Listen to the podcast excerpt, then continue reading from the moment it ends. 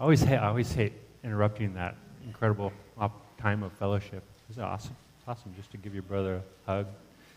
Amen. Well, let's pray. Father, thank you so much for your love for us.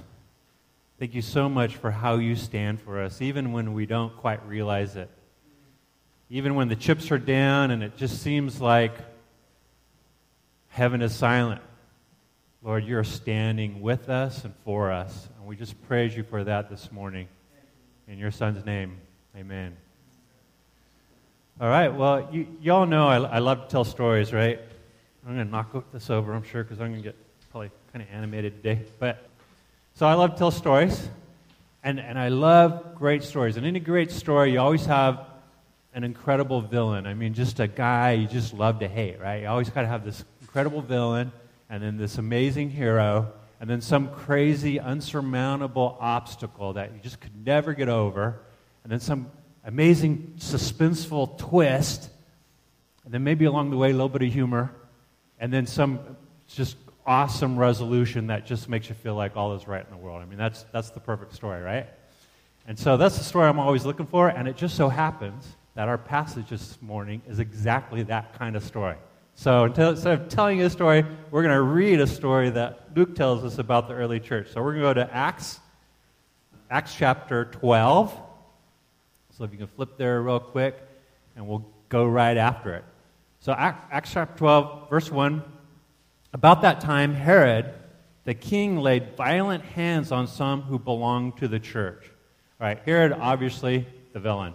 And he is a disgusting villain. He is not a good guy, all right? Just without boring you with all the research, he's not a good guy. He's put in power by an emperor, a guy in Rome who becomes emperor. His name is Caligula. And if you've ever heard of him, he is one of the most nasty emperors in Roman history. All right? He's a childhood buddy to King Herod. And it's this emperor that puts King Herod in charge of Palestine. So this is not a nice guy. All right? King Herod is not a nice guy. So at that time, Herod the king laid violent hands on some who belonged to the church. So persecution has begun to fall on the church in Jerusalem. It's beginning to scatter the church. God is sending the word out one way or the other to the surrounding area, and the persecution is part of that. And so this is where we find the context of the story. Verse 2. He killed James, the brother of John, with a sword, and when he saw that it pleased the Jews, he proceeded to arrest Peter also. This was during the days of unleavened bread, and when he had seized him, he put him in prison, delivering him over to 4 squads of soldiers to guard him, intending after the Passover to bring him out to the people. So Peter was kept in prison, but earnest prayer for him was made to God by the church. Have you ever prayed a really earnest prayer? Yeah, I know I have. Have you ever been really up against it? Have you ever had that, bad news from the doctor? Pray. Those are times of earnest prayer, aren't they not? Those times that you've lost your job, the times that you've had some reversal that you didn't expect, are those times that we make earnest prayers? I've definitely had those times of earnest prayer.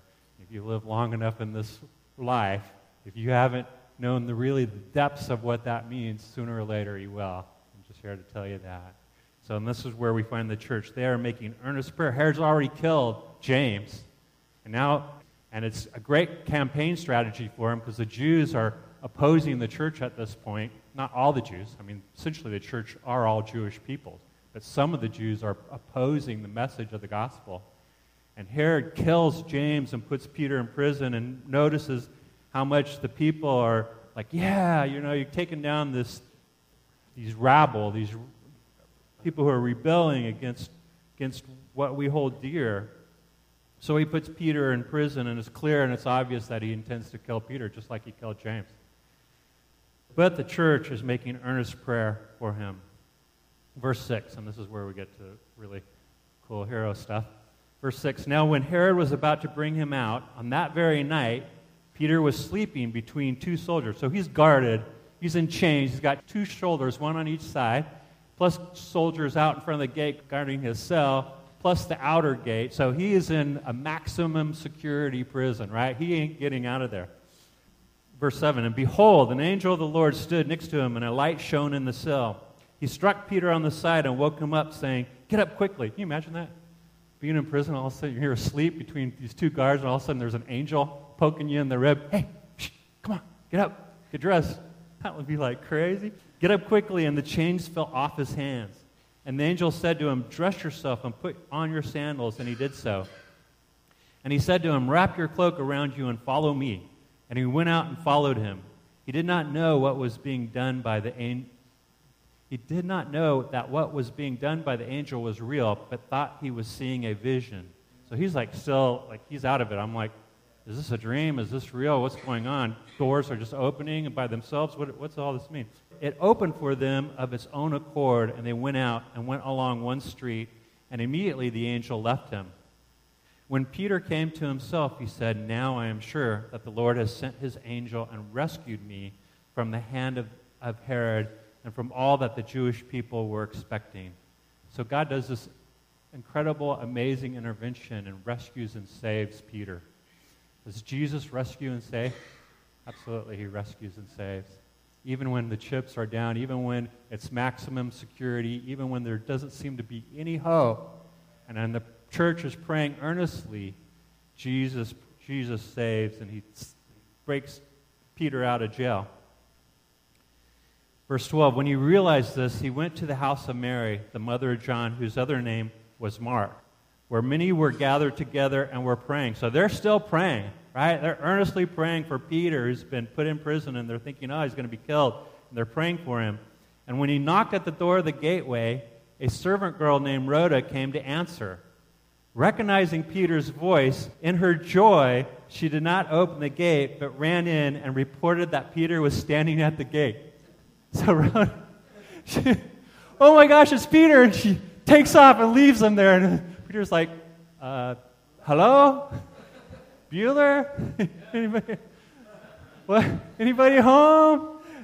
That cracks me up. I love that this about Scripture, too, because it's like so real. I mean, isn't that like just, don't you just absolutely see that happen? Isn't that so human? It's so real. You know, Scripture is not mythology. Scripture is oftentimes historical narrative. In this case right here, we're looking at a passage that's historical narrative. And the earmark of historical narrative is these little funny little things, quirky little humanisms that go, you know what, you can't make this stuff up. This is what happened, right? And it just cracks me up. Poor Rhoda, for all of church history, she's known as the one who left Peter at the gate, right? We'll be in heaven, we'll be like, hey, Rhoda, got a joke for you. Knock, knock. Will we do that? Nah. We'll be fully redeemed. We won't make fun of people for our own entertainment, will we, in heaven? I don't think so. But she's like any of us, right? Any of us would do that. Because it's like so miraculous. Right? It's amazing. But catch this. I mean, not only does she leave Peter at the gate, but look at what the rest of this group of people who are praying earnestly for Peter, what's their response? Oh, yeah, we knew it. We knew God would save him. God would release him. Is that their response? No. But Peter continued knocking, and when they opened, they saw him and were amazed. But motioning to them with his hands to be... Oh, I'm sorry, I skipped over a part. Thank you, Mike. Recognizing Peter's voice. I'm going to go back to 14, actually. Recognized Peter's voice. In her joy, she did not open the gate, but ran in and reported that Peter was standing at the gate. 15. They said to her, you are out of your mind. But she kept insisting that it was so, and they kept saying, it is his angel. All right? So here they are. They're praying earnestly for Peter, praying that God would save him. God saves him. And then they're like, nah, can't happen. You're not out there. You're crazy, Rhoda. You know, what are you on? What's going on here? But Peter continued knocking, and when they opened, they saw him and were amazed. But motioning to them with his hand to be silent, he described to them how the Lord had brought him out of prison. And he said, tell these things to James and to the brothers. This is a different James, right? At the beginning of the story, there's James, and then this is a different James that he's talking about. Then he departed and went to another place. So Peter escapes, and he goes to a place where he can hide out for a bit because, you know, Herod is after Herod's campaigning for political gain, and Peter is a target for Herod to try to take advantage of.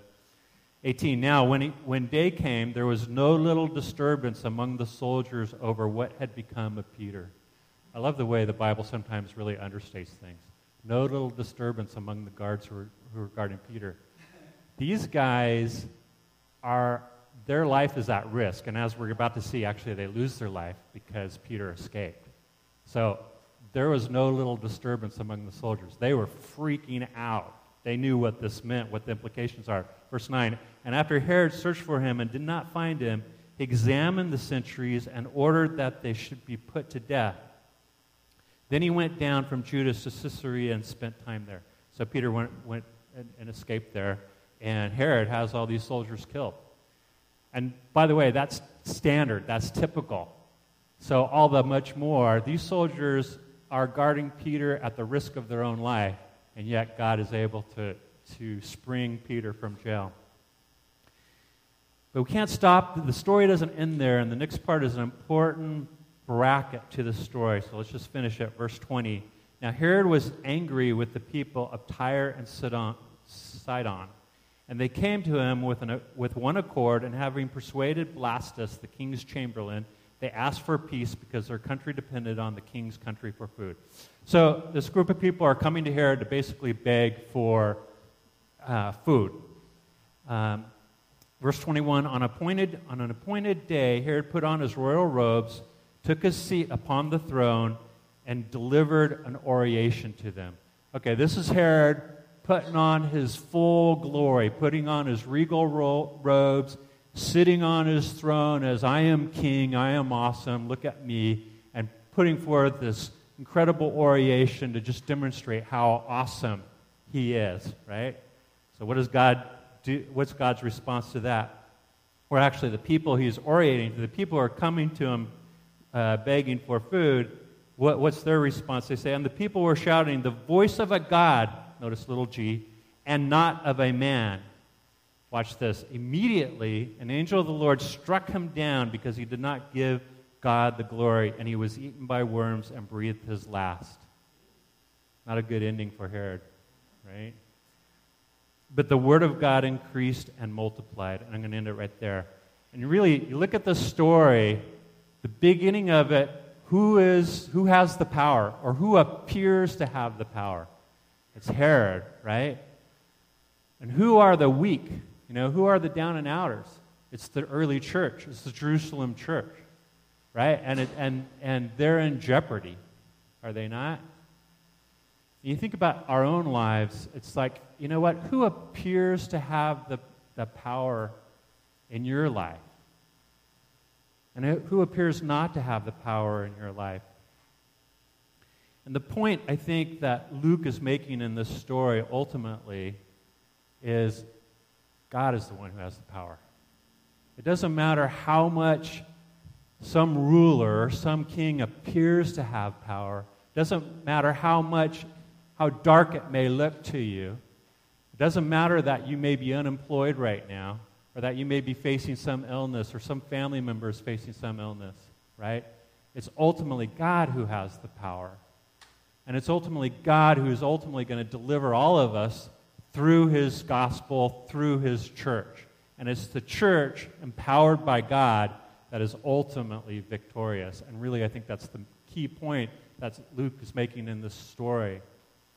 And you know, we're in this series now about prayer, and it would be tempting to say, you know, kind of pat everybody on the head and say, you know what, as you go through life and you go through the challenges of life, don't worry because God has power. You know, it may look dark, it may look grim, it may look disappointing, it may be not going the way you want it to go, you may feel overwhelmed. But you know what? God has the power, and in the end, he wins. So buck up, you know? Cheer up. Don't worry, right? It'd be tempting to just kind of end that way. But I think at least for me personally, I'm not quite satisfied with that answer. So I want to kind of press a little deeper here and press into, I think, what I think is the core question that a lot of us have anytime we start talking about prayer. And the men yesterday, we had a lot of discussion about that. What does it mean? What's an effective prayer? What's an earnest prayer? You know? If you're earnest enough, will God answer the prayer? Does God have like an earnest meter? And once you get to that level of earnesty, okay, then he's going to answer that prayer? You know, how does that work? What happens when God says no? What happens when God gives us, quote, unquote, an unanswered prayer? Which a lot of times, from my perspective, unanswered prayer is a no, right? He did answer. He said no, right? What do we do with that? So I want to push into that. And really, there's a character in this story that has a really minor part, but it speaks to this question, and it's right at the beginning of the story. What about James? You know, God saved Peter. God delivered Peter from prison, delivered him from being killed by Herod. But what about James? James didn't get delivered. James was put in prison and killed by Herod. You know, was James somehow less important than Peter? James is one of the three disciples, the inner circle of Jesus' disciples. Remember in the story of Jesus, it says, you know what? Jesus withdrew and took James, John, and Peter. Or Peter, James, and John. Whichever order you want to take it. I think normally it says Peter, James, and John. So James is part of the inner circle. He's a core guy. He's right there with Jesus' closest circle of disciples. And yet, Jesus chose not to save him from that. What does that mean? What do we do with that? And I think there's a passage, I think, that gives us a lot of insight into that question. And it's a story that I think many of us are really familiar with. It's the story of Lazarus. So I'm going to look at that. I'm going to kind of just hit a few highlights for the sake of time. I'm not going to go through the entire word-for-word story, but we're going to hit a couple highlights and just point out, you know, what do we do with this thing called prayer? Okay, God has the power. I don't have the power. As Paul puts it, we are, each of us, earth and clay pots with this treasure inside. We are powerless. God has all the power. Whatever power flows through us flows directly from him. But what do we do when we're praying earnestly for something dear to us, and God says no, or God says wait? What do we do with that? So let's go. We're going to go to John chapter 11. And like I said, we're going to skip around a little bit. We'll start with John chapter 11, verse 3. Start there. All right, verse 3. So the sisters sent to him being Jesus, saying, Lord, he whom you love, catch that, him who you love. This is a person that Jesus is very close to and loves very dearly. He whom you love is ill. But when Jesus heard it, he said, this illness does not lead to death. It is for the glory of God, so that the Son of God may be glorified through it. Now Jesus loved Martha and her sister and Lazarus. So when he heard that Lazarus was ill, he stayed 2 days longer in the place where he was. Isn't that strange? It says Jesus loves this guy deeply and passionately. And then he hears that this guy is sick. And it's not like he's caught a cold, right? The fact that they've sent for Jesus and told Jesus, hey, your close friend is ill. This is a serious illness. And Jesus' response is, you know what? There's purpose in this illness. And then he just lingers for 2 days and waits. I mean, wouldn't you think he would just get on the first train, first plane, first car, whatever, and get to where Lazarus is and heal him? But instead he waits 2 days. And the first kind of key point I want to make here is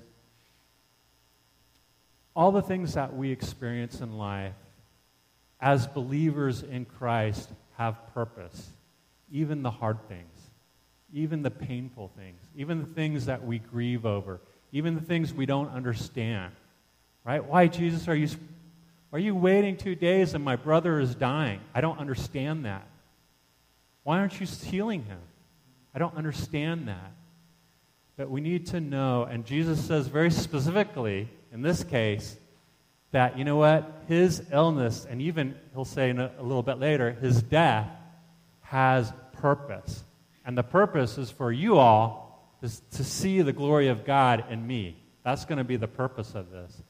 But the key principle here is there's purpose in all things. Everything that we experience, even the ugly, hurtful, painful things, there's purpose in that. We may not always know what that purpose is. We may go through the rest of our life and get to the end of our life not knowing what that purpose is. Okay?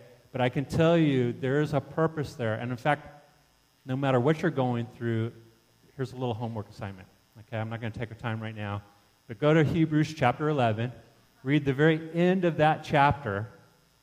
And at the end of that chapter, you will find the answer to the question of, God, what is the purpose in this horrible thing that I'm going through?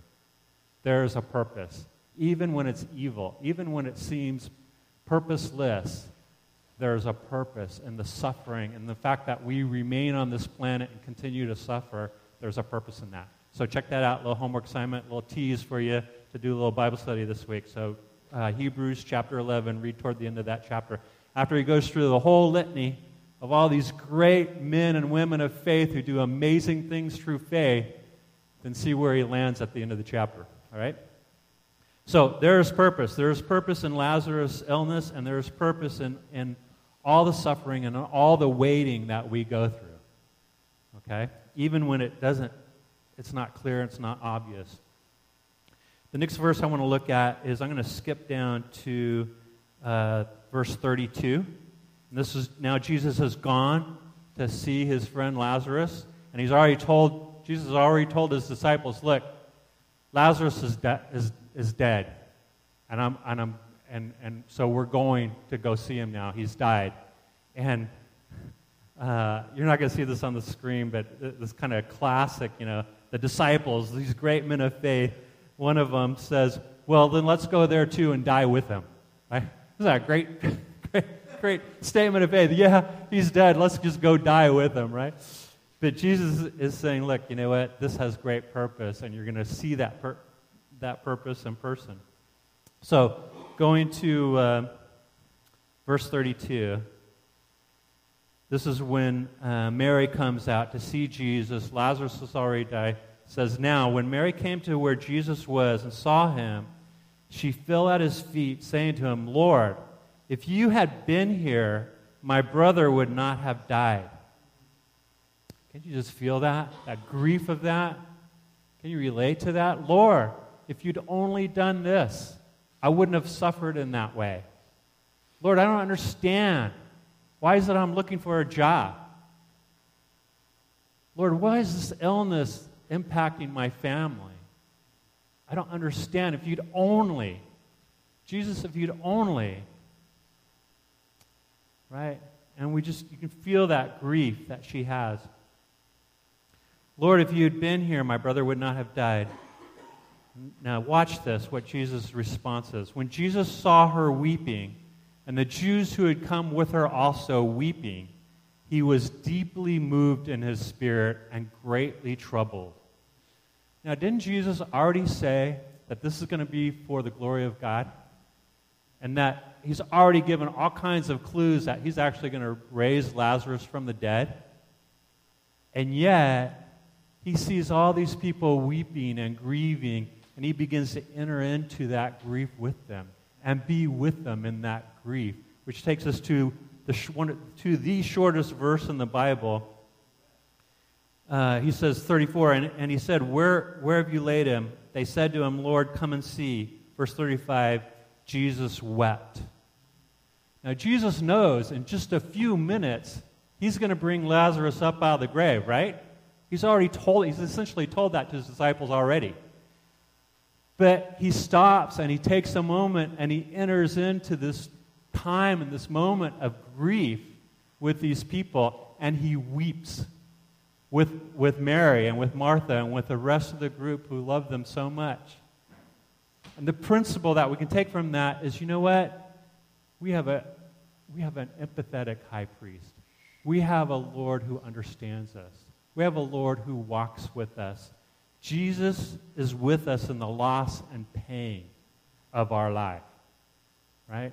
He doesn't just say, look, you know, just have faith, just believe. It'll all come out good in the end, I promise.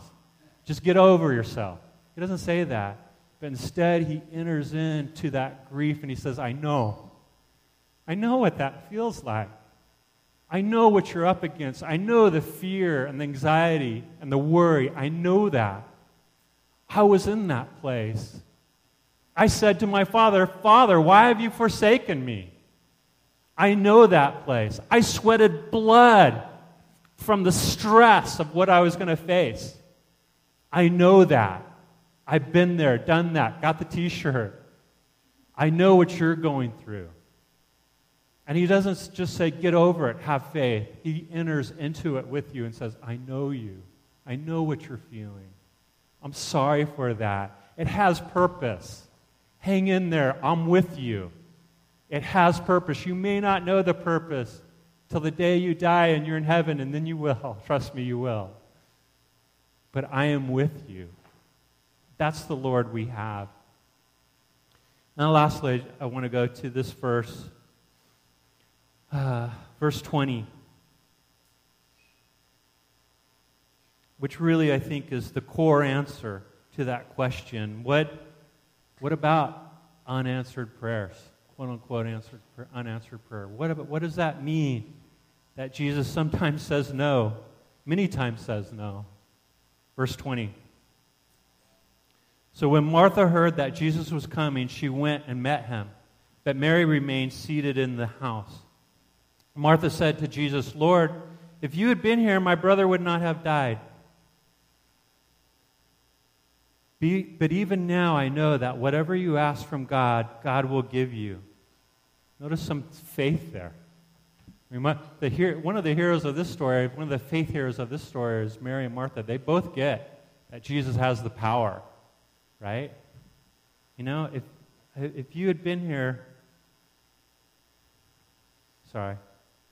"But even now I know that whatever you ask from God, God will give you." Jesus said to her, "Your brother will rise again." Martha has a great answer. She says, "Martha said to him, 'I know that he will rise again in the resurrection on the last day.'" She has great faith. She knows that he's going to rise again on the last day. She has confidence in God. She's not doubting that. But she's in grief because her brothers died. And that hurts and that's painful. She knows it's going to come out good in the end. But catch this, and this is really the core answer right here. Verse 25, Jesus said to her, "I am the resurrection and the life." It's me. I'm the answer. I am the resurrection. I am the life. I came that you might have life abundantly. The answer to every one of our prayers is not unanswered. Ultimately, it's not no. The answer to every one of our prayers is Jesus himself. He is the life. He is the resurrection. He is the hope. He is our salvation. Amen? It is Jesus, ultimately, that is the satisfier of our souls. Everything that we think we need or we think we want, everything that has got us stressed out, intimidated, freaked out, all of that, the answer is Jesus himself. Jesus is the answer. Jesus is the fulfillment of every prayer. Even the no prayer. Jesus is the fulfillment of that. Because you know what? He has something better. He has a greater purpose. Even when we can't see that purpose, even when we don't understand the pain and the suffering, and why would there still be evil in this world? He has purpose in that. Amen? Amen. So let's pray. Let's ask the Lord. Jesus, you're the answer. God, you're the answer to every question. You're the answer to every prayer. You're the answer to every hope, every dream, every passion, every desire. You are the answer. You are the fulfillment, God, of our lives. And we surrender ourselves once again to you, and we call upon your name, Father. Lord, as we seek first the kingdom of God, we know that you will add all these things to us, Father, in your timing and in your purposes, and we trust that. And along the way, we know that you are with us and that you walk with us even in the worst times, especially in the worst times, and you grieve with us and you hurt with us, God, and we just praise you for that. We love you, Lord. Amen.